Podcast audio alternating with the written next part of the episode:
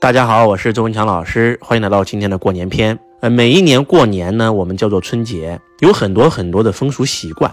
这些风俗习惯呢，它不是封建迷信，它是我们中华民族的优良传统。那今天呢，周老师就详细给你讲一讲我们中国人过春节有哪些习俗。首先，我们来讲初一啊，大年初一。大年初一的话呢，是要拜年，这个我相信所有人都是一样的啊。那么春节呢，是辞旧迎新、纳福祈年、驱邪避灾、拜神祭祖为主要内容的这些习俗和禁忌呢，是我们中国传统文化的重要的组成部分。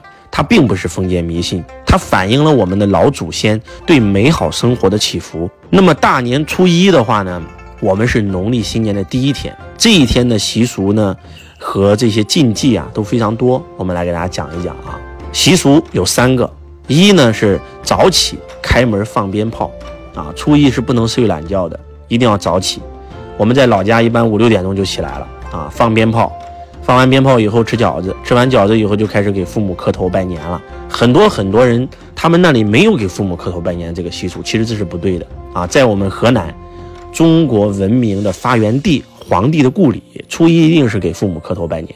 那拜完年以后呢，干嘛了呢？就要开始啊去串门了啊。比如说我们家会去到叔叔家，然后呢，不单是给自己的父母磕头啊，给自己的叔叔啊、婶婶啊、爷爷呀、奶奶呀啊都要磕头拜年。然后呢，再去自己家族啊，比如说我们周氏家族的这些所有的亲戚家里面啊去串门，然后呢给这些晚辈压岁钱啊，然后呢初一。就是大概就是这个活动了。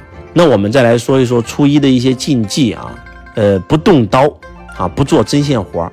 我们家在年三十的时候就把该切的菜全部切了啊。初一是不动刀的，不允许动剪刀，不允许做针线活儿，也不能这个动自己这个切肉啊、切菜的刀。为什么呢？这个叫避免在新的一年里面招惹口舌之争，有利于平安，有利于和谐。那第二呢是不动扫帚，水不往外泼。我们的这个大年初一是不允许这个扫垃圾的啊，有垃圾就放到家里就行了。这叫什么呢？这叫做初一扫地会扫走运气，容易破财。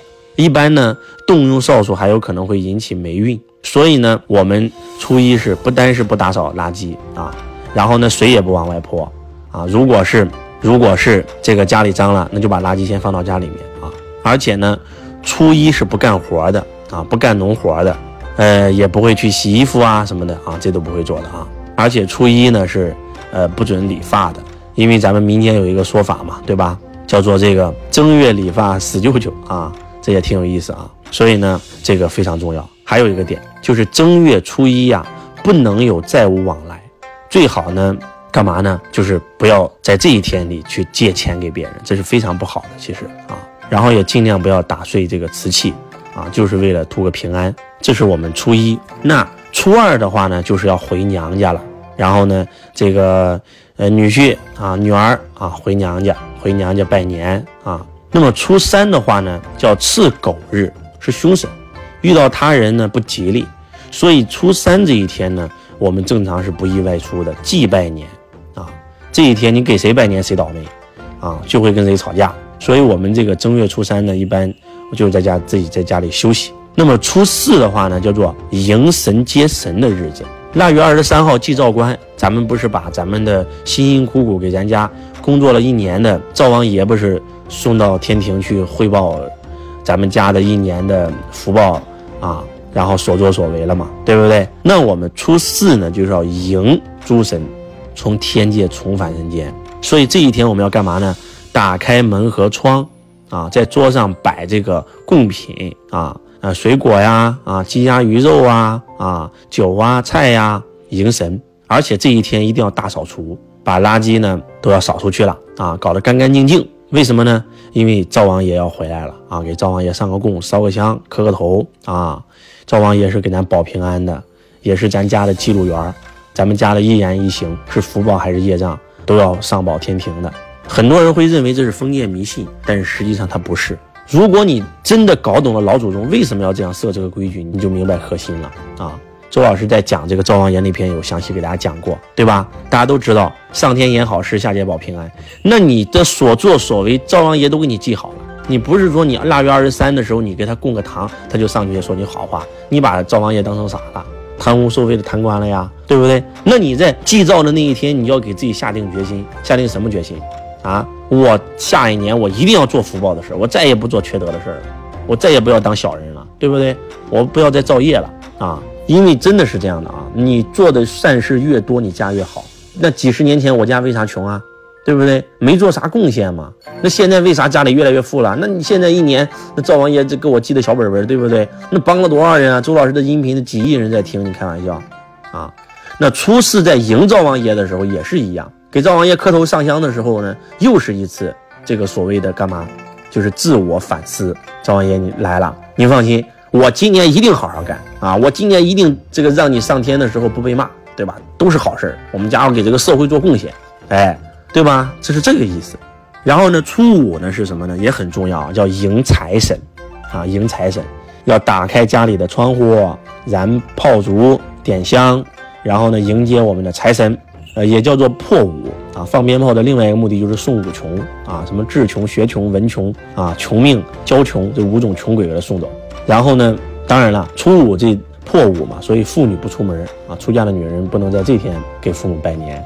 然后呢，就是一定家里要有一个牌位供财神的，连个财神位置都没有，这是不对的啊。好，我们继续讲，初六那就是起市了，啥意思呢？就是店铺要开张了，就开始咱们这个店铺里要贴开市大吉啊，万事亨通啊，然后寓意咱们这个生意红红火火。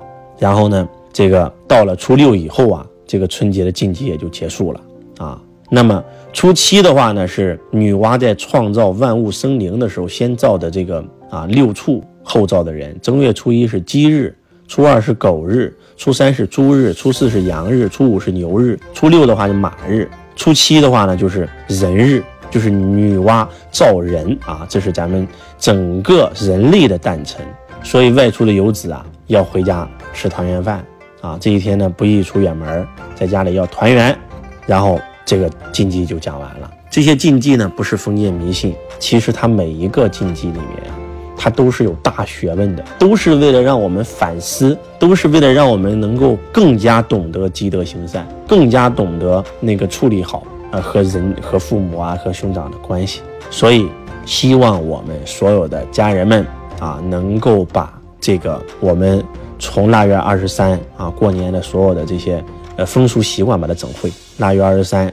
对吧？烧香给灶神啊，要送灶神，要要供糖果，对不对啊？腊月二十四啊，要把打扫房子，家里打扫的干干净净的啊，因为玉帝要来巡视了，对不对？然后其他就没有了。其三十就是吃个团团圆饭嘛，对不对？然后呢，初一到初七也给大家讲完了。再次祝大家新年快乐，二零二三，你人生所有的梦想都能美梦成真，心想事成，万事如意，财源广进。我是周文强老师，爱你们如同爱自己。